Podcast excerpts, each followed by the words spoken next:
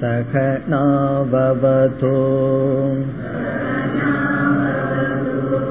सहनौ भुनक्तु सह वीर्यङ्करवावहै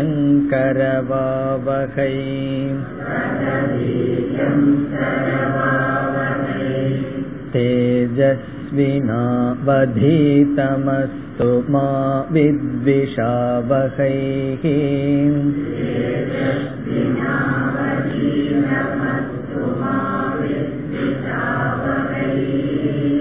ॐ शान्ति शान्ति शान्तिः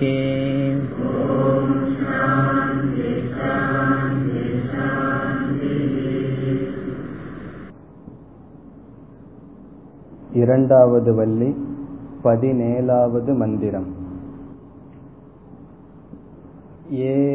एतदालम्बनं श्रेष्ठम्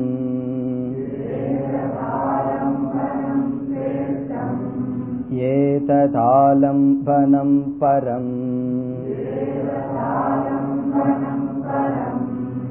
एतदालम्बनं ज्ञात्वा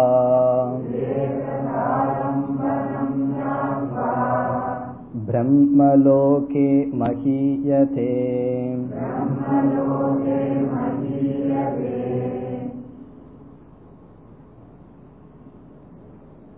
தர்மங்களுக்கும் அதர்மங்களுக்கும் அப்பாற்பட்டது காரியத்திற்கும் காரணத்திற்கும் அப்பாற்பட்டது இறந்த காலத்திற்கும் வருகின்ற காலத்துக்கும் அப்பாற்பட்டது. என்ன என்பது நச்சிகேதனுடைய கேள்வி. அதற்கு யமதர்மராஜா பதில் சொல்ல ஆரம்பிக்கின்றார். பதினைந்தாவது மந்திரத்தில் பதில் சொல்வதற்கு முன் அந்த பொருள்தான் முடிவான லட்சியம் என்று கூறுகிறார். நீ எதை இவ்விதம் கேட்டாயோ மூன்று காலத்திற்கும் அப்பாற்பட்டது இந்த பிரபஞ்சத்திற்கு அப்பாற்பட்டது அதாவது இருமைக்கு அப்பாற்பட்டது என்று எதை நீ கேட்டாயோ அந்த தத்துவம்தான் ஒரு மனிதனுடைய வாழ்க்கையில் லட்சியம் என்று கூறுகின்றார். இந்த கருத்தும் மிக முக்கியம் காரணம் பலருக்கு வாழ்க்கையில் எது முடிவான குறிக்கோள் என்றே தெரியவில்லை. பொருளாகட்டும் மற்ற உறவினர்களாகட்டும் எதை நாம் அடைந்தாலும் அவைகளெல்லாம் இடையில் வருவது நம்முடைய குறிக்கோள் மோக்ஷம். அதைத்தான் இங்கு யமதர்மராஜா ஆரம்பிக்கின்றார். சர்வே வேதா எத்பதம் ஆமனந்தி. எல்லா வேதங்களும் எதை முடிவாக கூறுகின்றது? எல்லா தபங்களும் எதற்காக பேசப்படுகின்றது? எதை விரும்பி தியாக வாழ்க்கையை மேற்கொள்கிறார்கள்? அந்த பதத்தை நான் உனக்கு கூறுகின்றேன் என்று அறிமுகப்படுத்தி என்னவென்று கூறுகின்றார்? ஓம் இதி ஏதது.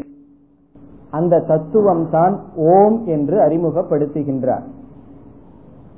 பிறகு அடுத்த இரண்டு மந்திரங்களில் இந்த ஓங்காரத்தை பற்றிய விளக்கத்தை கொடுக்கின்றார் யம தர்மராஜா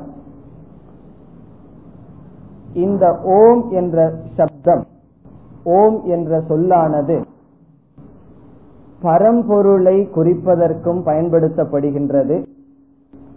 அந்த பரம்பொருளுடன் மாயையை சேர்த்து இருக்கின்ற பரம்பொருள் அதற்கு என்ன பெயர் என்று பார்த்தோம்? ஈஸ்வரன். அந்த ஈஸ்வரனையும் ஓம் என்ற சொல் குறிக்கின்றது. ஈஸ்வரனை குறிக்கின்ற ஓம் அதை நாம் தியானத்திற்காக பயன்படுத்துகின்றோம். பரம்பொருளை குறிக்கின்ற ஓம் அதை நாம் விசாரத்திற்காக பயன்படுத்துவோம். சகுண பிரம்ம நிர்குண பிரம்ம என்று சென்ற வகுப்பில் பார்த்தோம். அதை தொடர்ந்து பதினேழாவது மந்திரத்தில் இந்த ஓம் என்கின்ற சொல்லானது ஆலம்பனமாக பயன்படுத்தப்படுகின்றது. சென்ற வகுப்பில் பார்த்தோம் ஆலம்பனம் என்றால் என்ன? ஒரு தேவதை ஈஸ்வரனை வழிபட வேண்டுமென்றால் அந்த தேவன் இந்திரியங்களுக்கு நேரடியாக இல்லை. அந்த தேவனை எப்படி வழிபடுகின்றோம்? ஒரு விக்கிரகத்தின் மூலமாக நமக்கு தெரிகின்ற ஒன்றை வைத்துக்கொண்டு தெரியாத இறைவனை நாம் தியானிக்கின்றோம். அந்த விக்கிரகத்துக்கு ஆலம்பனம் என்று பெயர். அந்த ஆலம்பனம் இரண்டு விதம் என்று பார்த்தோம். பிரதிமா பிரதீகம். இறைவனுக்கு கை காலெல்லாம் தெளிவாக இருந்தால் அந்த இறைவனை வழிபட்டால் அந்த உருவத்துடன் ஈஸ்வரனை நினைத்தால் அதற்கு பிரதிமா என்று பெயர். இப்ப தட்சிணாமூர்த்தியை வழிபடுகின்றோம் அல்லது முருக கடவுளை வழிபடுகின்றோம். ஒரு நம்மை போன்ற ஒரு உடல் அங்கு இருக்கின்றது. அதை வைத்துக்கொண்டு அது போட்டோவாக இருக்கலாம் சிலையாக இருக்கலாம். அந்த பரம்பொருளை ஈஸ்வரனை தியானித்தால் அது பிரதிமா அந்த ஆலம்பனத்துக்கு பிரதிமா. பிறகு சிவலிங்கம் இருக்கின்றது. அந்த சிவலிங்கமே தெளிவான உருவம் கிடையாது அல்லது சாலிகிராமம் இருக்கின்றது.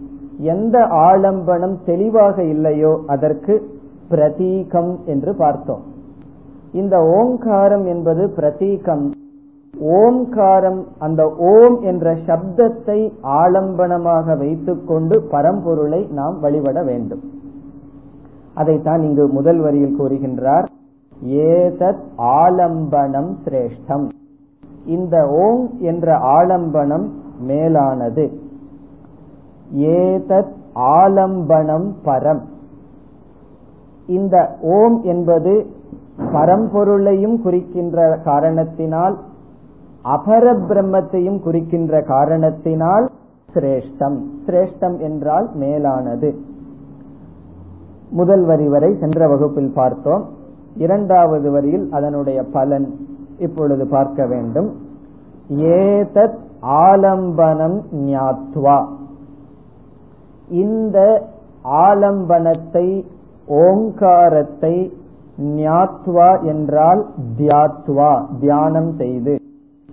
இந்த ஓங்காரத்தை தியானம் செய்து என்ன பிரயோஜனத்தை ஒருவன் அடைகின்றான்?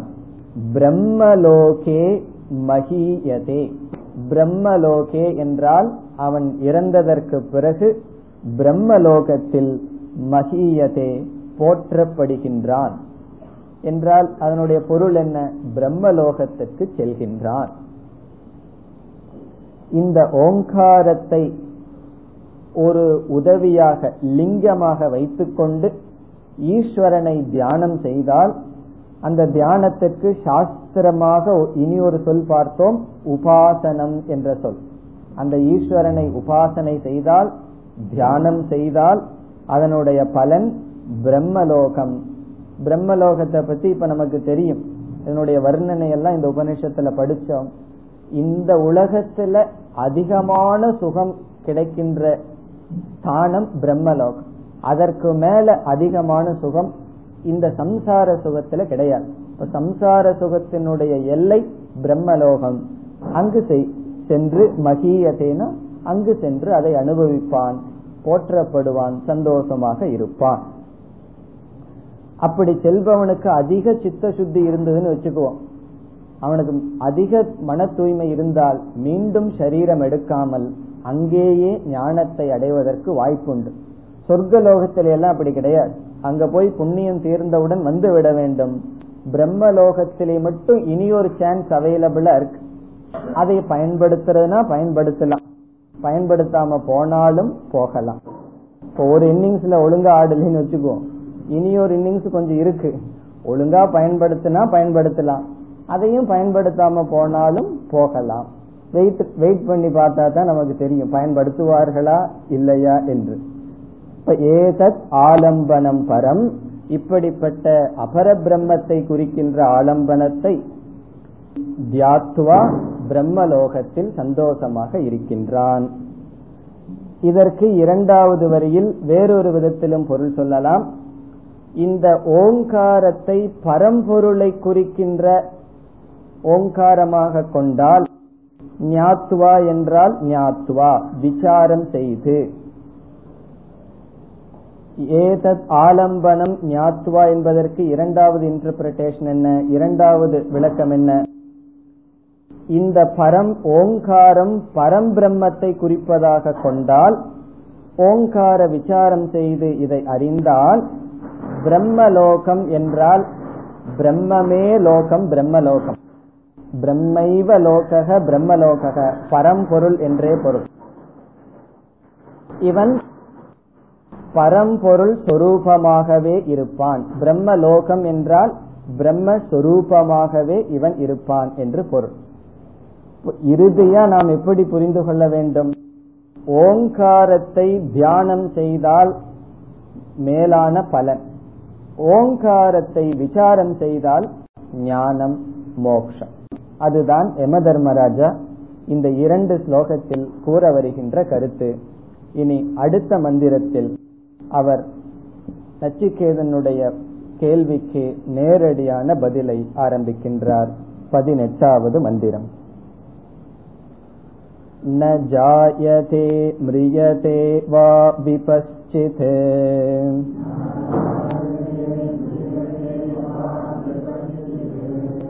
नायं कुतश्चिन्न बभूव कश्चित्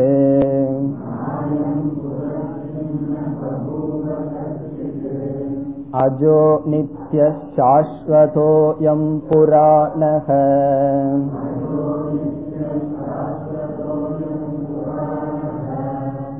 न हन्यते हन्यमाने शरीरे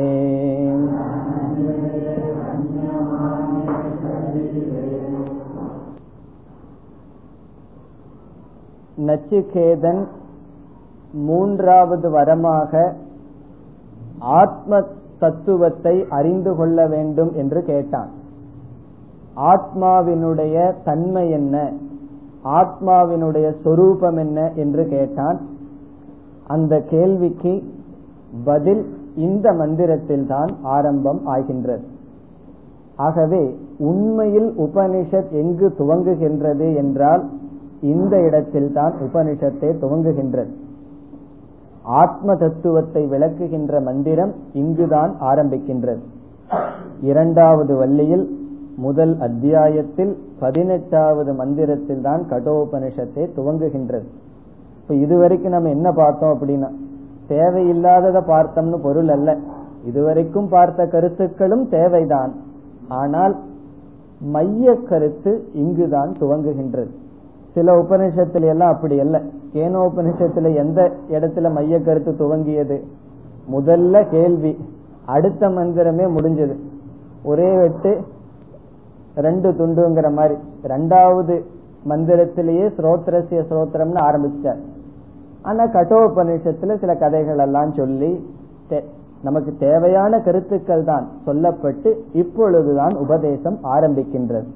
இப்பொழுதுதான் யம தர்மராஜா வருகின்றார் ஆத்மாவினுடைய தத்துவத்தை விளக்குவதற்காக. பதினெட்டாவது மந்திரத்திலிருந்து இருபத்தி இரண்டாவது மந்திரம் வரை ஆத்ம தத்துவம் விளக்கப்படுகின்றது. பதினெட்டிலிருந்து இருபத்தி இரண்டு வரை ஆத்ம தத்துவம் நேரடியாக விளக்கப்படுகின்றது. இந்த ஆத்மாவை பற்றி யம தர்மராஜா என்ன சொல்கின்றார்? நச்சிகேதன் என்ன கேள்வியை கேட்டான்? இந்த ஷரீரம் இறந்ததற்கு பிறகு சிலர் இந்த சரீரத்துக்கு அப்பாற்பட்ட ஒரு தத்துவம் ஒரு பொருள் இருக்கிறது என்கிறார்கள். சிலர் இல்லை என்கிறார்கள். இவ்விதமாக முதலில் கேள்வியை கேட்டான். அதை தொடர்ந்து ஒரு தத்துவம் இருமைக்கு அப்பாற்பட்ட காலத்திற்கு அப்பாற்பட்ட காரிய காரணத்துக்கு அப்பாற்பட்ட ஒரு தத்துவம் இருந்தால் அதை உபதேசியுங்கள் என்று கேட்டான். இப்பொழுது அந்த ஆத்மாவை பற்றி இந்த சரீரத்தில் இருந்து கொண்டு இருக்கின்ற ஆத்மாவை பற்றி யம தர்மராஜா கூறுகின்றார். இங்கு ஆத்மாவுக்கு யம தர்மராஜா கொடுக்கின்ற பெயர் விபஸ்சித் இங்கு ஒரு வார்த்தை இருக்கின்றது. ந ஜாயதே மிரியதே வா விபச்சித் என்ற சொல்லினுடைய பொருள் சைத்தன்ய ரூபமான ஆத்மா. விபச்சித் என்றால் சைத்தன்ய சொரூபமான ஆத்மா என்று பொருள். அதாவது விபச்சித்ன ஆத்மா. ஆத்மாவுக்கு வேறொரு பெயர் கொடுக்கின்றார் விபச்சித் என்று. அந்த சித் என்ற வார்த்தை எதை குறிக்கின்றது? ஞான சொரூபம் சைத்தன்ய சொரூபமான ஆத்மா என்று பொருள். இப்ப விபஸ்சித் இந்த விபஸ்சித் என்றால் ஆத்மா. நம்ம சுருக்கமாக ஆத்மா. இந்த ஆத்மாவை பற்றி என்ன முதலில் கூறுகின்றார்? ந ஜாயதே. இந்த ஆத்மா பிறப்பதில்லை. ந ஜாயதே. நச்சிகேதன் என்ன கேட்டான்? அந்த ஆத்மா அந்த ஆத்மா இருக்கா இல்லையா? அல்லது உடல் இறந்ததற்கு பிறகு அந்த ஆத்மாவும் இறந்து விடுகின்றதா? அந்த ஆத்மாவினுடைய நிலை என்ன என்று கேட்டான். இங்கு முதலில் கூறுகின்றார் அந்த ஆத்மா பிறப்பதில்லை. அது பிறக்கவில்லை என்றாலே அடுத்தது என்ன? மாற்றம் அதற்கு வராது. மரணம் அதற்கு வராது. மிரியதே வா. மிரியதே என்றால் இறப்பதில்லை. அந்த நாங்கிற வார்த்தையும் சேர்த்துக்கணும். ந மிரியதே என்றால் அது இறப்பதில்லை. இங்கு வா என்ற ஒரு சப்தம் இருக்கின்றது. சாதாரணமா வா என்றால் அல்லது என்று பொருள். இந்த இடத்தில் வா என்றால் ச. ச என்றால் அண்டுன்னு சொல்றமே. சேர்த்தல். ந ஜாயதே ந மிரியதே ச. அது பிறப்பதும் இல்லை இறப்பதும் இல்லை. இந்த தமிழ்ல வந்து உம் என்று சொல்லுவோம். பிறப்பதும் இல்லை இறப்பதும் இல்லை. இப்ப ராமனும் லக்ஷ்மணனும் சென்றார்கள். சமஸ்கிருதத்துல கூறினா ராமக லக்ஷ்மணக ச கச்சதக. செல்கிறார்கள். அதே போல வா என்றால் ச. அது பிறப்பதும் இல்லை இறப்பதும் இல்லை. அது இறந்தால் அல்லது பிறந்தால் தானே அது என்ன ஆகும் அது எப்படிப்பட்டது என்ற கேள்வி வரும். ஆகவே இந்த ஆத்மா பிறப்பதில்லை இறப்பதில்லை என்பதுதான் முதல் உபதேசம். இப்ப இதை கேட்கும் பொழுது நம்ம படற்கையில புரிஞ்சுக்க கூடாது. படற்கைன்னா சில பேர்த்துக்கு அது புரியாது. எப்போ கிராமர் படிச்சது. தேர்ட் பர்சன் அதாவது நான். நீ அவன் சொல்றது போல. இந்த ஆத்மா பிறக்கிறதில்ல இறக்கிறதில்ல. நான் பிறந்திருக்கேன் நான் இறக்கின்றேன் அப்படிங்கிற எண்ணம் வரலாம். முதல்ல இந்த இடத்துல என்ன புரிஞ்சுக்கணும்? ஆத்மா என்றால் நான். இப்போ இங்க ஆத்மா பிறப்பதில்லை இறப்பதில்லைங்கிறத நம்ம எப்படி புரிஞ்சுக்கணும்? நான் பிறப்பதில்லை நான் இறப்பதில்லை. நான் சொன்னா இந்த சரீரத்தோட சேர்த்து புரிஞ்சிட்டோம்னா தப்பு. இந்த சரீரத்திற்கு அப்பாற்பட்ட உள்ள நான் என்ற ஆத்மா பிறப்பதில்லை இறப்பதில்லை. இத நம்ம அப்படி புரிஞ்சுக்காம படிச்சோம் அப்படின்னா இந்த சொல் வந்து நம்ம மைண்ட்ல ஒரு இன்ஃபர்மேஷன் அவ்வளவுதான். ஓ ஆத்மா பிறக்கிறது இல்ல இறக்கிறது இல்ல சரி இருந்துட்டு போட்டுமே இவ்வளவு நாள் அது பிறக்குது நினைச்சேன். இப்ப வந்து அது பிறக்கிறது இல்ல இறக்கிறது இல்லைன்னு தெரிஞ்சுட்டேன். அவ்வளவுதான். இதனால எனக்கு என்ன பிரயோஜனம்? இந்த இடத்துல ஆத்மா என்றால் நான். காரணம் நமக்கு வர்ற எல்லா பயத்திலையும் பெரிய பயம் என்ன? மரண பயம்தான். எல்லா பயத்திலையும் பெரிய பயம் மரண பயம். அந்த மரண பயத்தினுடைய வெளிப்பாடு தான் மற்ற பயங்கள். நம்ம இடம் இருக்கிற பொருள் எல்லாம் யாரும் திருடிட்டு போகக்கூடாதுன்னு பயந்துக்கிறோம். காரணம் என்ன? அதெல்லாம் போயிடுதுன்னா சாப்பிட்றதுக்கு வழி இல்லாம போயிடும் சாப்பிட்றதுக்கு வழி இல்லைன்னா நான் செத்து போயிடும் எல்லாமே அந்த இறப்புல தான் இருக்கு. எல்லா விதமான பயமும் அந்த இறப்பில் இருக்கு. அந்த பயம் நமக்கு போகணும்னு சொன்னா இறப்பு பிறப்பு என்பது எனக்கு கிடையாது ஆத்மாவுக்கு கிடையாது என்றால் எனக்கு கிடையாது. ந ஜாயதே மிரியதேவா.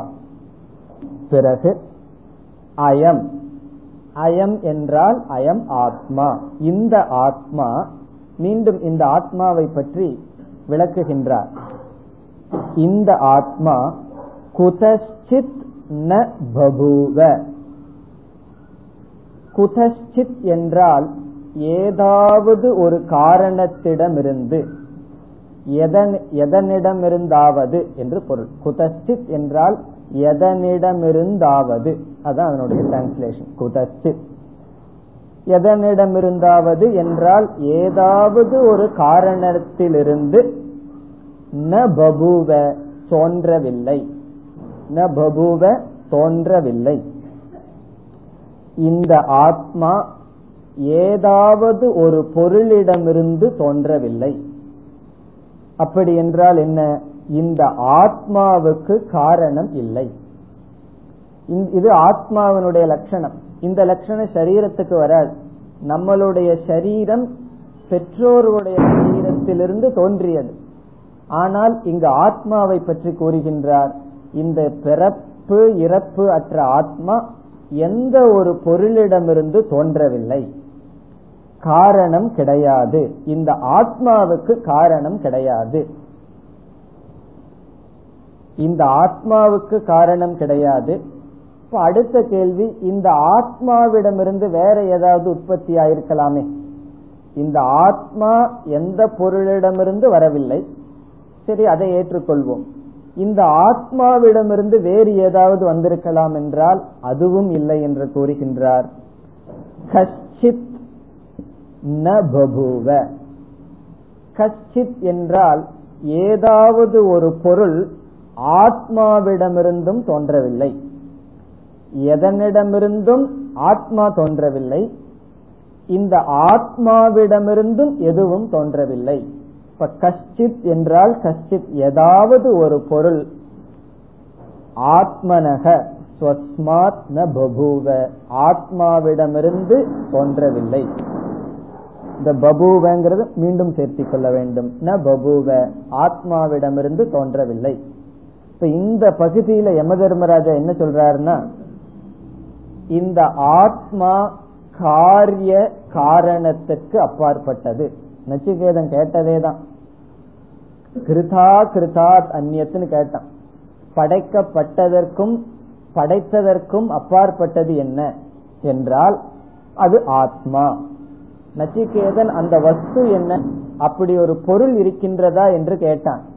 அதாவது ஒரு பொருள் தன்னிடமிருந்தும் உற்பத்தி செய்யாமல் தானும் எதனிடமிருந்து வராமல் ஏதாவது ஒரு வஸ்து இருக்கின்றதா என்பது நச்சிகேதனுடைய கேள்வி. அந்த லட்சணத்தை ஆத்மாவுக்கு கூறுவதிலிருந்து அந்த பொருள் ஆத்மா. அது நீ அது ஒருவனுடைய உண்மையான சொரூபம். அயம் ஆத்மா குதச்சித் ந பபூவ. எதனிடமிருந்தும் தோன்றவில்லை. கச்சித் எதுவும் ஆத்மாவிடமிருந்தும் தோன்றவில்லை. இப்ப இதிலிருந்து இந்த ஆத்மாவினுடைய சொரூபம் என்ன? நச்சிகேதன் கேட்ட இந்த ஆத்ம தத்துவத்தினுடைய சொரூபம் பிறப்பு அற்றது இறப்பு அற்றது. இந்த ஆத்மாவுக்கு காரணம் கிடையாது. இந்த ஆத்மாவுக்கு காரியம் கிடையாது. இந்த ஆத்மா காரணமும் அல்ல காரியமும் அல்ல. காரணமும் அல்ல என்றால் இதற்கு காரணம் கிடையாது. காரியம் அல்ல என்றால் இதனிடமிருந்தும் ஒரு காரியமும் கிடையாது. பிறகு இந்த ஆத்மனுடைய தத்துவத்தை மீண்டும் விளக்குகின்றார் இரண்டாவது வரியில் அஜக. அஜக என்றால் இதே பொருள் ந ஜாயதே என்பதைத்தான் மீண்டும் கூறுகின்றார். அஜக என்றால் பிறப்பற்றது. இதைத்தான் நம்ம ஸ்வயம்பூ என்று கூறுவோம். சில விக்கிரகங்களுக்கெல்லாம் ஸ்வயம்பூன்னு பேர். ஸ்வயம்பூ என்றால் என்ன? ஸ்வயம் பவதி. அது தானாகவே இருக்கின்றது. அதற்காக ஸ்வயம்பூ என்று சொல்லப்படுகின்றது. ஆனா அந்த விக்கிரகம் எல்லாம் செய்யப்பட்டதுதான். சிலர் ஸ்வயம்பூ என்று சொல்வார்கள். அது ஈஸ்வரனுடைய பரதத்துவத்தை குறிக்கின்றது. அது எப்பொழுதும் தானாக இருக்கின்றது. அதுதான் அஜக. அஜக என்றால் பிறப்பதில்லை. சான்ஸ்கிரிட் படிக்கிறவங்க ஆரம்பத்துல அஜகன்னு இருக்கும். முதல் பாடத்துல ஆடுன்னு போட்டு வச்சிருக்கும். அந்த அஜக அல்ல. இது ந ஜக அஜக அது பிறப்பதில்லை. இனி அடுத்தது நித்யக. நித்யக என்றால் எப்பொழுதும் இருக்கின்றது. இறப்பதில்லை. வேதம் ந மிரியதேங்கிறத தான் சொல்ற இறப்பதில்லை. அதாவது சில பொருளுக்கெல்லாம் உற்பத்தி இல்லை. சில தத்துவங்களுக்கு. ஆனா முடிவு இருக்கு. அப்படி ஒண்ணு இருக்கு. அது அறியாமை. இப்ப வந்து ஒருவரிடம் ஒரு பொருளை பற்றி கேட்கின்றோம். இப்ப உங்களுக்கு வந்து சமஸ்கிருத மொழியை பற்றி அறிவிருக்கின்றதா என்று கேட்கின்றோம். கேட்டவுடன் அவர் என்ன சொல்றார்? இல்லை எனக்கு அறியாமை என்று சொல்கின்றார். இப்போ அந்த அறியாமைக்கு ஒரு காலம் இருக்கா? அந்த அறியாமைக்கு ஒரு தோற்றம் இருக்கின்றதா? இந்த நேரத்திலிருந்து தான் எனக்கு இந்த அறியாமை துவங்கியது. கிடையாது. ஆகவே அறியாமை அஜக. அஜானம் அஜம். அஜானம் அறியாமை. அதற்கு தோற்றம் கிடையாது. ஆனால் கஷ்டப்பட்டு மூணு வருஷம் நாலு வருஷம் படிக்கிறோம்னு வச்சுக்கோ. கஷ்டப்பட்டு தான் படிக்கணும். படிச்சுட்டு சான்ஸ்கிரிட்ட பற்றி அறிவு வந்தாச்சு. வந்த உடனே நம்ம என்ன சொல்றோம்? ஞானம் அறியாமை நீங்கி ஞானம் வந்து விட்டது. அப்போ இந்த அறியாமைக்கு தோற்றமில்லை முடிவுண்டு. இங்கு அந்த கருத்தை நீக்குவதற்காக அஜக நித்தியக என்று கூறுகிறார். அஜக என்றால் பிறப்பில்லை. நித்தியக என்றால் இறப்பில்லை. எப்பொழுதும் அது இருக்கின்றது. பிறப்பில்லை இறப்பு கிடையாது. நித்தியக எப்பொழுதும் இருக்கின்றது. இனி அடுத்த சொல் சாஸ்வதக. சாஸ்வதக இந்த சொல்லு நமக்கு தெரிஞ்சிருக்கும். சாஸ்வதமா இருக்கு அப்படின்னு என்ன? எப்பொழுதும் இருக்கின்றது என்று பொருள். இந்த இடத்தில் சாஸ்வதக என்றால் ஜரா ரஹிதக ஜரா ரஹிதக ஜரா என்றால் என்ன? மூப்பு. மூப்பு. அதுக்கு வேற தமிழ் வார்த்தை சொன்னோம்னா வயதாகிறது. கிழட்டுத்தன்மை ஜரா முதுமை. ரைட் முதுமை. அந்த முதுமை கிடையாது. சாஸ்வதக என்றால் ஜரா ரகிதக இனி மீண்டும் ஆத்மாவனுடைய லட்சணம் புராணக. புராணக என்றால் வளர்ச்சி அற்றது என்று பொருள். விருத்தி ரகிதக விருத்தி ரகிதக விருத்தி என்றால் என்ன? வளர்ச்சி. இதெல்லாம் உடம்புக்கு இருக்கு ஆத்மாவுக்கு கிடையாது. இந்த ஸ்தூல சரீரம் ஆறு விதமான மாற்றத்திற்கு உட்படும்னு ஒரு காலத்துல படிச்சிருக்கோம். ஞாபகம் இருக்கோ? இருக்கணும். முதல்ல அஸ்தி தாயினுடைய வயிற்றுல வந்து காரண ரூபமா இருக்கு. அதற்கு பிறகு இந்த சரீரம் என்ன செய்யுது? ஜாயதே பிறக்கின்றது. பிறந்த சரீரம் என்ன செய்கின்றது? வர்த்ததே வளருகின்றது. அந்த பிறக்கிறதுக்கு நம்ம வந்து சாக்லேட் எல்லாம் கொடுத்து கொண்டாடுவோம். வளர்றதுக்கும் சந்தோஷப்படுவோம். ஒரு பல்லு வந்ததுன்னா அது பத்து முறை அந்த வாயை எடுத்து எடுத்து பார்ப்போம். இதெல்லாம் வளர்ந்துட்டு இருக்குது அப்படின்னு சந்தோஷமா. அதற்கு அடுத்தது என்ன அப்படின்னா பரிணாமம் அடையும். வளர்ச்சி குறைந்து மாற்றம் அடைந்து கொண்டே வரும். அந்த சமயத்திலே கொஞ்சம் பெருமையா சொல்லுவோம். அல்லது பேசாம இருப்போம். அந்த இடத்துல கொஞ்சம் மௌனமா இருப்போம். மாற்றம் அடையும் போது. அதற்கு அடுத்தது என்னன்னா அபக்ஷியத்தை கொஞ்சம் கொஞ்சமா நலிவடைஞ்சிட்டே வரும். இப்ப வந்து திடீர்னு பல்லு விழுந்துடுதுன்னு வச்சுக்கோ அதுக்கெல்லாம் போய் மிட்டாய் கொடுத்துட்டு இருக்க மாட்டோம் அதாவது எனக்கு அப்படியே உடம்பு வந்து கொஞ்சம் கொஞ்சமா அபக்ஷியத்தை என்றால் நலிவுறுகிறது என்றால் அப்படியே சோக ஆரம்பிக்கும். கடைசியா என்ன? நஷ்யதி இறந்து விடுகின்றது மரணம். இப்ப இந்த ஆறு விகாரமும் சரீரத்திற்கு இருக்கின்றது ஆத்மாவுக்கு இல்லை. இத மனசுல வச்சுட்டு தான் யம தர்மராஜா இதெல்லாம் சொல்ற அஜக நித்தியக சாஸ்வதக புராணக இதெல்லாம் எதை நினைச்சிட்டு சொல்ற? இந்த உடலில் இருக்கின்ற மாற்றங்கள் ஆத்மாவுக்கு கிடையாது. இவ்வளவு கருத்தையும் ஒரே வரியில சொன்னா ஷட் விகார ரகிதக ஆறு விதமான விகாரத்திற்கும் அப்பாற்பட்டது ஆத்மா. இறுதியாக ந ஹன்யதே ஹன்யமானே ஷரீரே. ந ஹன்யதே ஹன்யதே என்றால் கொல்லப்படுவது ந ஹன்யதே என்றால் கொல்லப்படுவதில்லை இறப்பதில்லை. எப்பொழுது? ஷரீரே ஹன்யமானே சதி. இந்த ஷரீரம் இறந்தால் அந்த ஆத்மா இறப்பதில்லை. ஷரீரே ஹன்யமானே என்றால் இந்த ஷரீரம் இறந்துவிட்டால் இந்த சரீரம் இறக்கும் பொழுது அந்த ஆத்மா இறப்பதில்லை. இந்த வார்த்தையை யமதர்மராஜா ஏன் கூறுகின்றார் என்றால் ஏயம் பிரேதே விசிகிச்சா என்ற இடத்தில் இந்த சரீரம் இறந்ததற்கு பிறகு ஒரு ஜீவனுடைய நிலைன்னு நச்சிகேதன் கேட்டான். ஆகவே இந்த சரீரம் இறந்தாலும் அந்த ஆத்மா இறப்பதில்லை என்று கூறுகின்றார். இந்த உடல் அழிந்தாலும் ஆத்மா அழிவதில்லை. ஆத்மா அழிவதில்லை நான் அழிகின்றேனே சொல்லக்கூடாது. ஆத்மா நான். ஆத்மா அழிவதில்லை என்றால் நான் அழிவதில்லை. இப்ப இந்த உடலை விடுகின்ற சூழ்நிலை வந்தால் ஒரு வீட்டிலிருந்து இனி ஒரு வீட்டுக்கு செல்கின்றேன்.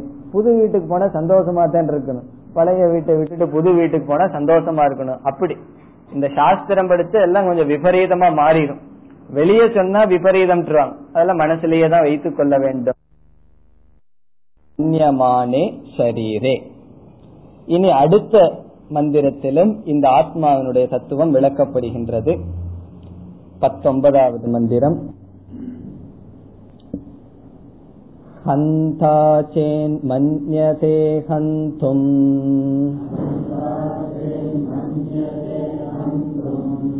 हतश्चेन्मन्यते हतम् उभौ तौ न विजानीतः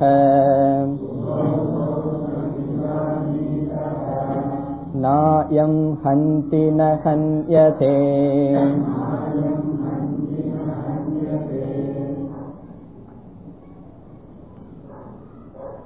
இந்த ஆத்மாவானது அகர்த்தா அபோக்தா என்ற கருத்தை கூறுகின்றார் இந்த மந்திரத்தில் யம தர்மராஜா இந்த மந்திரத்தினுடைய சாரம் ஆத்மா அகர்த்தா அபோக்தா. அகர்த்தா என்றால் என்ன? எந்த விதமான செயலையும் செய்வதில்லை. அபோக்தா என்றால் எந்த விதமான செயலினுடைய பலனையும் அனுபவிப்பதில்லை. சப்ஜெக்டும் அல்ல ஆப்ஜெக்டும் அல்ல. அதுதான் கருத்து. இந்த ஆத்மா ஒரு செயலை செய்வதில்லை ஒரு செயல் இந்த ஆத்மா செய்யப்படுவதில்லை. ஒரு செயலுக்கும் கர்த்தா அல்ல ஒரு செயலுக்கும் கர்மா அல்ல. செய்பொருள் செய்யப்படு பொருள்னு சொல்வது போல இந்த ஆத்மா பொருளும் அல்ல செய்பவனும் அல்ல. அதுதான் இந்த மந்திரத்தினுடைய சாரம். இந்த கருத்தை யம தர்மராஜா எப்படி கூற வேண்டும்? ஏதாவது ஒரு செயலை எடுத்து இந்த ஆத்மா அந்த செயலை செய்வதில்லை. அந்த ஆத்மா அந்த செயலுக்கு பொருள் அல்ல என்று சொல்ல வேண்டும். இப்ப வந்து பார்க்கிற செயலையே எடுத்துக்கலாம். இந்த ஆத்மா யாரையும் பார்க்காது. அப்படி சொல்லிட்டு இந்த ஆத்மா யாராலும் பார்க்கப்படுவதில்லை என்று சொல்லலாம். பார்க்கப்படுவது என்பது ஆப்ஜெக்ட் பார்த்தல் என்பது சப்ஜெக்ட் இப்படி ஏதாவது ஒரு கிரியையை எடுத்துக்கொள்ளணும் இந்த ஆத்மா அதை செய்வதில்லைன்னு சொல்லணும். பிறகு அந்த செயலுக்கு இந்த ஆத்மா பொருளாக ஆவதில்லை என்று சொல்ல வேண்டும். இங்கு உதாரணமாக எடுத்துக்கொள்கின்ற அந்த செயல் நம்ம பார்த்தல்ங்கிறத உதாரணமா சொன்னோம். இங்கு யம தர்மராஜா எடுத்துக்கொள்வது மரணத்தை எடுத்துக்கொள்கின்றார். கொலை செய்வதை உதாரணமா எடுத்துக்கிறார். அதுதானே எல்லா செயல்லையும் பெரிய மாற்றம் வருகின்ற செயல். இங்க என்ன சொல்ற ஆத்மா யாரையும் கொள்வதில்லை ஆத்மா யாராலும் கொல்லப்படுவதில்லை என்று கூறுகின்றார். இந்த இடத்துல கொலைங்கிறத பத்தி எல்லாம் யம தர்மராஜா உபதேசம் பண்ண வரல. கொலை பண்றத பத்தி உபதேசம் அல்ல. இங்கு ஒரு உதாரணமாக ஒரு செயல் எடுத்துக்கிறார். ஆத்மா யாரையும் கொள்வதில்லை ஆத்மா யாராலும் கொல்லப்படுவதில்லை. இதையும் நேரடியா அவர் சொல்லல. ஒருவன் கொள்பவன் நான் கொள்கிறேன் என்று நினைத்தால் கொல்லப்படுபவன் நான் கொல்லப்படுகிறேன் என்று நினைத்தால் அவர்கள் ஆத்மாவை அறியவில்லை. இந்த மாதிரிதான் யம தர்மராஜா இங்கு சொல்ற இப்ப இந்த ஸ்லோகம் இருக்கு. பத்தொன்பது பதினெட்டு. இந்த ரெண்டு மந்திரத்தையும் பகவான் கீதையில எடுத்துக்கிறார். கீதையில இரண்டாவது அத்தியாயத்துல இந்த ரெண்டு மந்திரம் கொஞ்சம் மாத்திக்கிறார் பகவான். காரணம் அங்க அங்க ஸ்லோக ரூபத்தில் இருக்கணும். உபநிஷத்து எப்படி வேணாலும் இருக்கலாம். அது கீதைன்னு வந்துட்டா ஸ்லோக ரூபத்தில் இருக்கிறதுக்காக பகவான் எடுத்துக்கிறார். பகவானும் ஆத்மாவினுடைய தத்துவத்தை விளக்குவதற்காக இந்த ரெண்டு மந்திரத்தை எடுத்துக்கிறார். அங்க பகவான் இத குறிப்பா எடுத்துக்கிறதுக்கு காரணம் உண்டு. காரணம் அர்ஜுனனுடைய துயரம் என்ன? நான் இவர்களை கொள்கிறேன் என்று அர்ஜுனன் நினைக்கின்றான். என்னால் இவர்கள் கொல்லப்படுகின்றார்கள். பீஷ்மர் துரோணரை எல்லாம் நான் சாகடிக்கிறேன்னு நினைக்கிறான். அப்ப பகவான் சொல்கின்றார் இந்த மந்திரத்தை எடுத்துட்டு நீ கொல்பவன் என்று நினைத்தால் தவறு. அவர்களுடைய ஆத்மாவை நீ கொல்ல முடியாது. அவர்களுடைய சரீரத்தை வேண்டுமானாலும் நீ கொல்லலாம். சரி அர்ஜுனன் நான் கொல்லவில்லை. துரோணர் என்னை கொன்றுவிட்டால் அவர்களும் உன்னை கொல்ல முடியாது. உன்னுடைய சரீரத்தை தான் கொல்ல முடியும் என்று அந்த கான்டெக்டுக்கு அந்த சூழ்நிலைக்கு இந்த உதாரணமும் பொருந்தி வருவதனால் பகவான் இந்த ரெண்டு ஸ்லோகத்தையும் அங்கு எடுத்துக்கொண்டார். இப்ப இந்த இடத்துல நாம் எப்படி புரிந்து கொள்ள வேண்டும்? அங்கேயும் அப்படிதான் நம்ம புரிஞ்சுக்கிறோம். கர்த்தா அல்ல போக்தா அல்ல என்பதுதான். ஒரு செயலுக்கு ஆத்மா சப்ஜெக்ட் அல்ல ஆப்ஜெக்ட் அல்ல. செயலை செய்பவனோ அந்த செயலினால் பாதிக்கப்படுவனோ ஆத்மா அல்ல. இனி மந்திரத்திற்குள் செல்லலாம். ஹந்தா சேத் மன்யதே ஹந்தும். ஹந்தா என்றால் கொலை செய்பவன். கொலைகாரன். ஹந்தா. மன்யதே. மன்யதே என்றால் நினைக்கின்றான். என்னவென்று? ஹந்தும். ஹந்தும் என்றால் ஹனிஷ்யாமி ஏனம். இவனை நான் கொள்கின்றேன் என்று மன்யதே சேத். சேத் என்றால் அவ்விதம் நினைத்தால். கொலை செய்பவன். நான் கொலை செய்கின்றேன் என்று நினைத்தால் பிறகு அடுத்த சொல் ஹதக ஹதக என்றால் கொலை செய்யப்பட்டவன். மன்யதே நினைக்கின்றான். என்னவென்று? ஹதம். நான் கொலை செய் நான் கொலை செய்யப்படுகின்றேன். ஹதம் மன்யதே சேத். அவ்விதம் அவன் நினைத்தால் கொலை செய்பவன் நான் கொலை செய்கின்றேன் என்று நினைத்தால் கொலை செய்யப்படுபவன் நான் கொலை செய்யப்படுகின்றேன் என்று நினைத்தால் உபௌ தௌ. தௌ என்றால் அந்த இருவர். உபௌ அந்த இருவரும் ந விஜானீதக. ஆத்மாவை அறியாதவர்கள். ந விஜானீதக. ஆத்மாவை அவர்கள் அறியவில்லை. காரணம் என்ன? அயம் அயம் ஆத்மா. இந்த ஆத்மா ந ஹந்தி. யாரையும் கொல்வதில்லை. பிறகு ந ஹன்யதே. யாராலும் கொல்லப்படுவதில்லை. யாரையும் கொல்வதில்லை யாராலும் கொல்லப்படுவதில்லை. இந்த சமஸ்கிருதத்தை எல்லாம் நம்ம என்ஜாய் பண்ணணும்னா அந்த ஆக்டிவ் வாய்ஸ் பாசிவ் வாய்ஸ் எல்லாம் தெரிஞ்சிருக்கணும். ஒரு காலத்துல படிச்சிருப்போம். ராமன் ராவணனை கொன்றான்.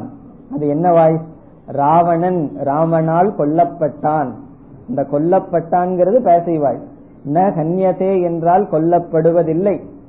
இந்த ஆத்மா கொல்லப்படுவதில்லை. இந்த ஆத்மா கொல்வதில்லை. இந்த மந்திரத்தை எல்லாம் கொஞ்சம் கவனமா புரிஞ்சுக்கணும்.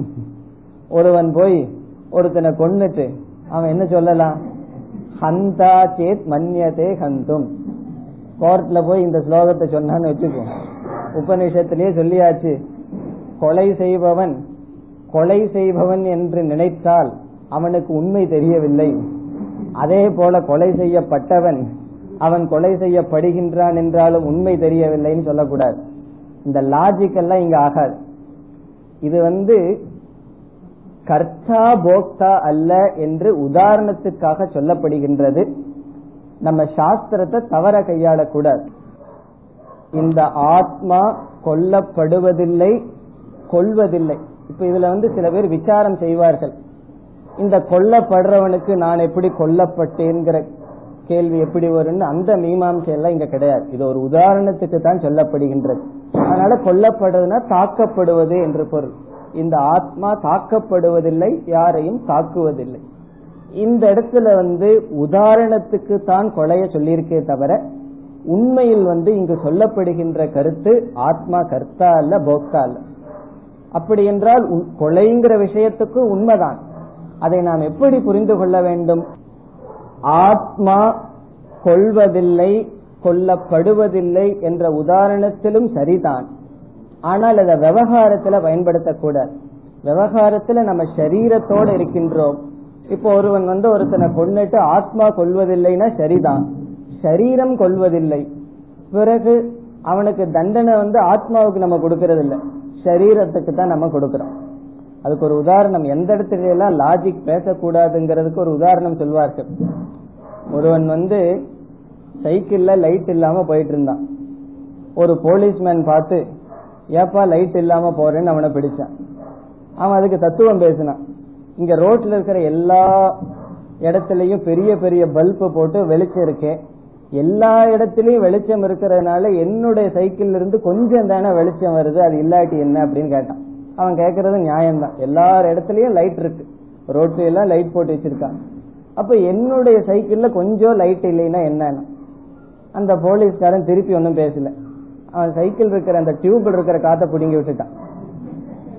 இவன் கேட்டான் ஏயா காத்த பிடுங்கி விட்டான் அவன் சொன்னா எல்லா இடத்துலயும் காத்து இருக்கும் போது உன்னுடைய டியூப்லயும் மட்டும் கொஞ்சம் காத்து இல்லைன்னா என்ன ஆயிருது அப்படின்னு சொல்லி. அந்த தத்துவம் தான். அந்த மாதிரிதான் நம்ம செருப்பி லாஜிக் சொல்லணும். இந்த ஆத் ஒருத்தனை கொலை செஞ்சுட்டு ஆத்மா கொல்வதில்லைன்னு சொன்னா அவனை நம்ம ஜெயில போட்டு ஆத்மா ஜெயில போடப்படுவதில்லை. காரணம் என்ன? ஆத்மா எல்லாத்துக்கும் அப்பாற்பட்டது. இந்த சாஸ்திரத்தை என்னைக்குமே தவறாக கையாளக்கூடாது. இந்த மந்திரத்தினுடைய சாரம் ஆத்மா அகர்த்தா அபோக்தா. இனி அடுத்த மந்திரம். அனோரணியான் மகதோ மகியான்.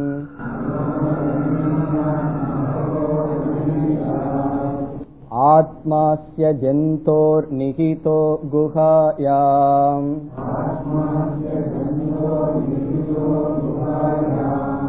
तमक्रतुः पश्यति वीतशोकः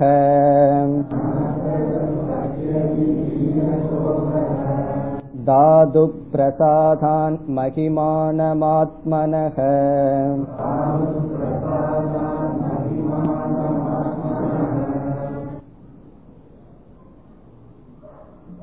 இந்த மந்திரத்தில் பல கருத்துக்களை யமதர்மராஜா கூறுகின்றார். பல கருத்துக்களை கொண்ட மந்திரம். முதல்ல என்னென்ன கருத்துக்களை சொல்றாருன்னு கூறுகின்றேன். பிறகு ஒவ்வொன்றாக எடுத்துக்கொண்டு விளக்கத்திற்கு செல்வோம். ஆத்மாவை எப்படி புரிந்து கொள்ள வேண்டும் என்பது முதல் கருத்து. இந்த ஆத்மாவை எப்படி புரிந்து கொள்ள வேண்டும்? சென்ற மந்திரத்துல சொன்னார் இந்த ஆத்மா கொலை செய்பவன் கொலை செய்யப்பட்டதாக புரிந்து கொண்டால் புரிந்து கொள்ளவில்லைன்னு சொன்னார். பிறகு எப்படி சரியாக புரிந்து கொள்வது என்ற கேள்வி வருகின்றது. ந விஜானீதக அவர்கள் புரிந்து கொள்ளவில்லை. பிறகு எப்படி புரிந்து கொள்வது? அதற்கு பதில் வருகின்றது முதல் பகுதியில். ஆத்மாவை எப்படி எவ்விதம் புரிந்து கொள்ள வேண்டும்? முதல் கருத்து. இரண்டாவது எங்கு ஆத்மாவை நம்மால் புரிந்து கொள்ள முடியும்? இந்த ஆத்மாவை புரிந்து கொள்கின்ற இடம் எங்கு? ஆத்மாவை எப்படி புரிந்து கொள்ள வேண்டும்? ஆத்மாவை எந்த இடத்தில் புரிந்து கொள்ள முடியும்? மூன்றாவது எப்படிப்பட்டவர்களால் இந்த ஆத்மா புரிந்து கொள்ளப்படுகின்றது? எப்படிப்பட்டவர்களால் இந்த ஆத்மா சரியாக புரிந்து கொள்ளப்படுகின்றது. நான்காவது கருத்து. இந்த ஆத்மாவை புரிந்து கொண்டதனுடைய பிரயோஜனம். பலன் என்ன? இப்ப நான்கு கருத்து நான்கு வேதாந்தத்தில் வர்ற முக்கியமான கருத்து. அனைத்தையும் இந்த ஒரு ஸ்லோகத்துல வைத்து அடக்கி விடுகின்றார் யமதர்மராஜன். முக்கியமான ஸ்லோகம். ஆத்மாவை எப்படி புரிந்து கொள்ள வேண்டும்? ஆத்மாவை எங்கு புரிந்து கொள்வது? எப்படிப்பட்டவர்கள் இந்த ஆத்மாவை புரிந்து கொள்கிறார்கள்? பிறகு இந்த ஆத்மாவை புரிந்து கொண்டதனுடைய பலன் என்ன? எல்லா கருத்தையும் ஒரு ஸ்லோகத்துல வச்சுட்டார். இப்ப முதல் கருத்துக்கு போவோம். ஆத்மாவை எப்படி புரிந்து கொள்ள வேண்டும்? இந்த ஆத்மாவை எப்படி புரிந்து கொள்ள வேண்டும் என்றால் ஆத்மாவினுடைய சொரூப லட்சணம் ஆத்மாவினுடைய லட்சணத்தை சொல்ல வேண்டும்.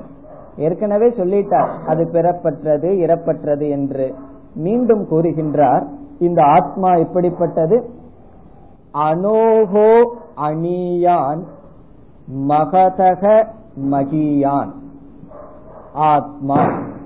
ஆத்மாங்கிறத முதல்ல எடுத்துக்குவோம். ஆத்மா இந்த ஆத்மாவானது அனோகோ அணியான். அணுவை காட்டிலும் அணுவானது. அனோகோ என்றால் அணுவை காட்டிலும். அணியான் என்றால் அணுவானது. அணு என்றால் உள்ளதுக்குள்ளேயே மிக சிறிய படைப்பு என்ன? அணு. ஆகவே சிறியதை காட்டிலும் சிறியது. அதுதான் இதனுடைய சாரம். இந்த இடத்துல அணு அப்படிங்கிறது அல்ல. சிறியதை காட்டிலும் சிறியது. இந்த உலகத்துல எவ்வளவு சிறியதா ஒரு பொருள் இருக்குமோ அதை காட்டிலும் சிறியது ஆத்மா. அப்ப அவ்வளவு சின்னதா ஆத்மா? மகதக மகியான். இந்த உலகத்துல பெருசா என்ன இருக்கோ அந்த பெரியதை காட்டிலும் பெரியது. மகதக என்றால் பெரியது. மகியான் என்றால் பெரியதை காட்டிலும் பெரியது. அனோகோ அணியான் மகதக மகியான். சிறியதை காட்டிலும் சிறியது பெரியதை காட்டிலும் பெரியது. என்ன புரியுது நமக்கு? அதான் உபனிஷத். உபனிஷத் ஆத்மாவை அப்படி சொல்கின்றது. கேனோபனிஷத்துல இந்த ஆத்மாவுக்கு ஒரு லட்சணம் பார்த்தோம். அங்க ஆசிரியர் எப்படி ஒருவருடைய மைண்ட கார்னர் பண்ணார்? இந்த செஸ் போர்டில் செக் வச்சு மூவ் பண்ண முடியாம கார்னர் பண்ற மாதிரி பார்த்தமே. அந்நதேவ தத் விதிதாத் அதோ அவிதிதாத் அதின்னு பார்த்தோம். இந்த ஆத்மாவானது அறியப்பட்டதற்கும் அறியப்படாததற்கும் வேறுபட்டதுன்னு சொன்னார். இப்ப நம்ம இந்த லட்சணத்தை எந்த இடத்துல வைக்க முடியும்னா என்னிடத்தை தவிர வேற இடத்துல எங்கேயுமே வைக்க முடியாதுன்னு நாங்க பார்த்தோம்.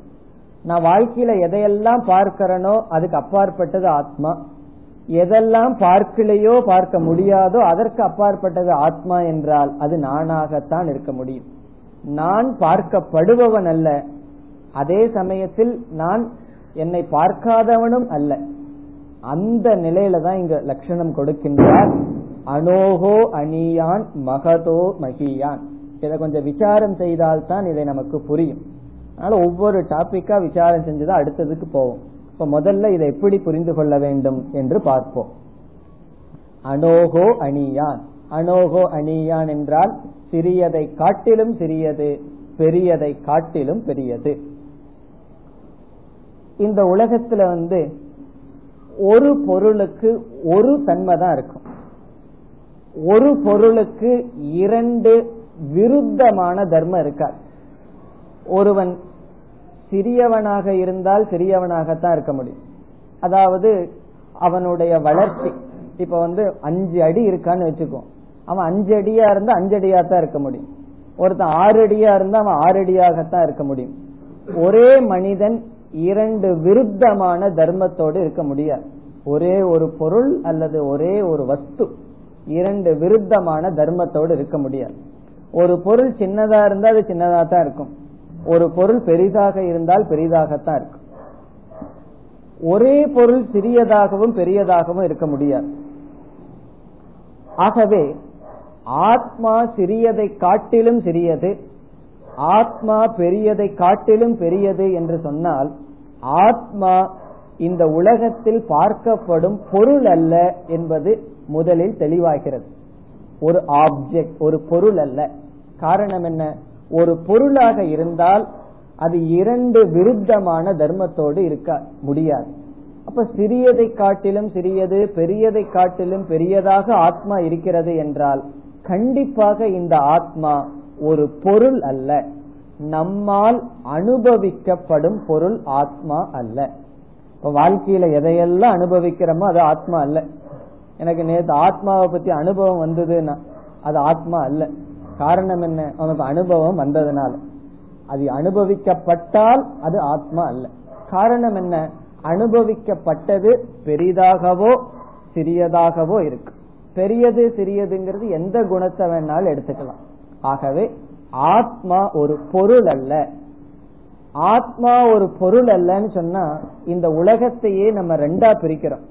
ஒன்று பொருள் இரண்டு அதை பார்ப்பவன்.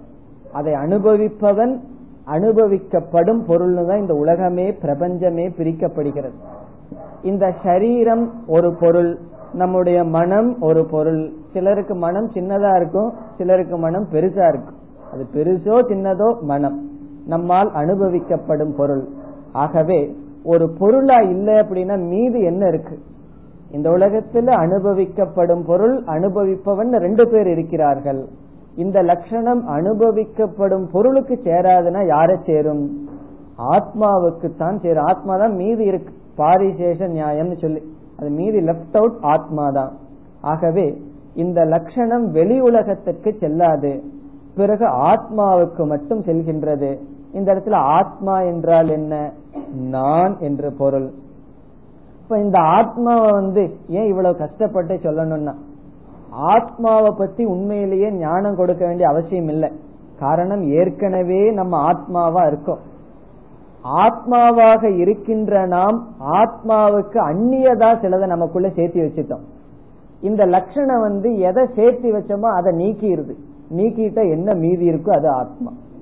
அதனாலதான் உபனிஷத் சொல்லாமல் சொல்கிறது. அது ஏன் எப்படி சொல்லாமல் சொல்கிறது?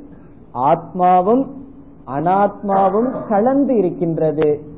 இந்த லட்சணம் வந்து அந்த மிக்சர் அந்த கலவையை நீக்கி விடுகின்றது அனாத்மாவை நீக்கி விடுகின்றது இந்த லட்சணம். எப்படி?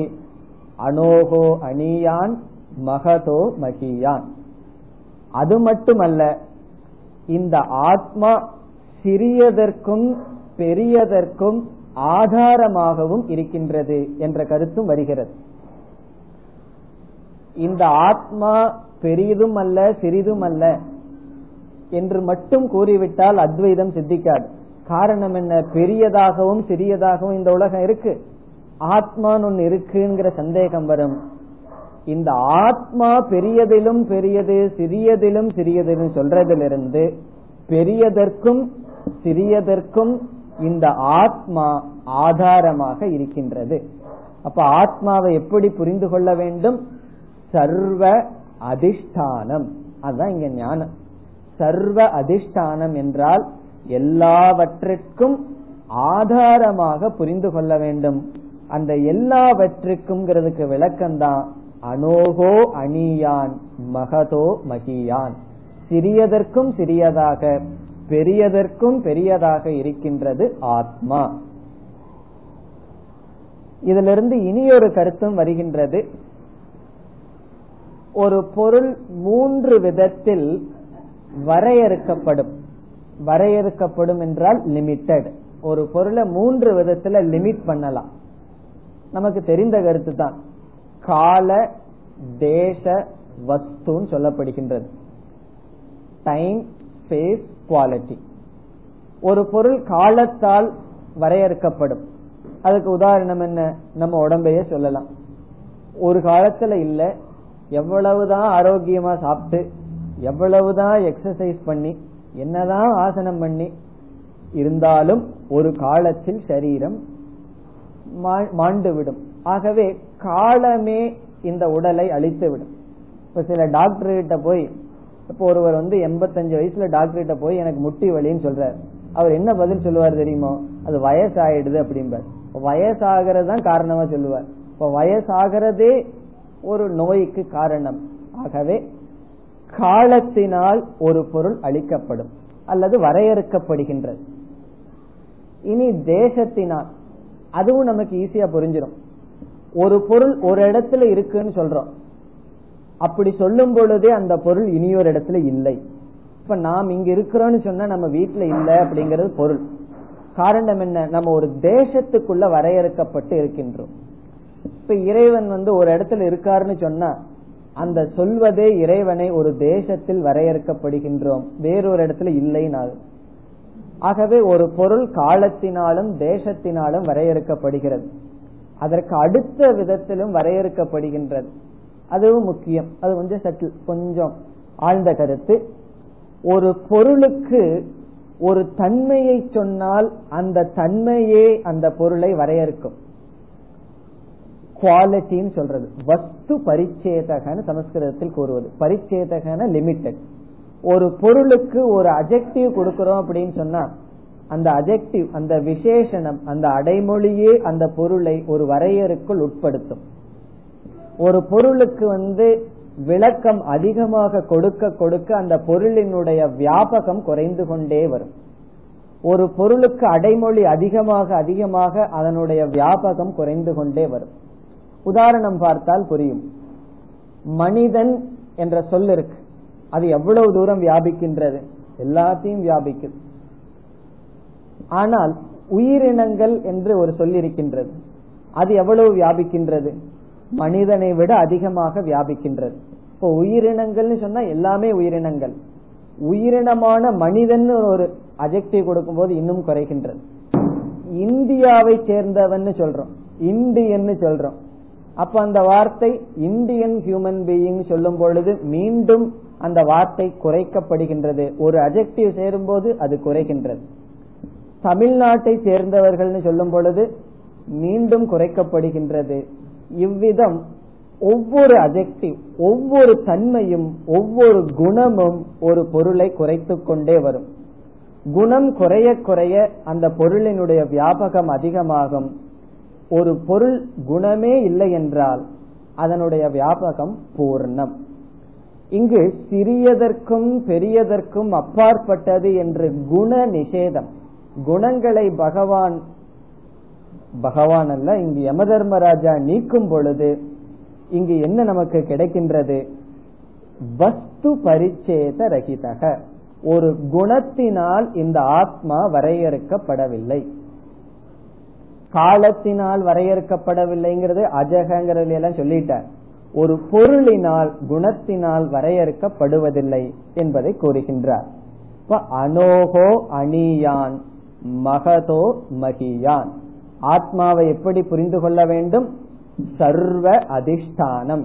எல்லாவற்றுக்கும் ஆதாரம் எந்த விதமான பரிச்சேதம் எந்த விதமான கால தேச வஸ்து இந்த மூன்று விதத்திலும் ஆத்மா குறைபடுவதில்லை. பூர்ணமானதாக புரிந்து கொள்ள வேண்டும். இனி அடுத்த கருத்துக்களை அடுத்த வகுப்பில் பார்ப்போம். ஓம் போர் நமத போர் நமிதம் போர் போர் நமுதச்சதேம் பூர்ணய பூர்ணமாதாய பூர்ணமேவாவசிஷ்யதேம். ॐ शान्ति शान्ति शान्तिः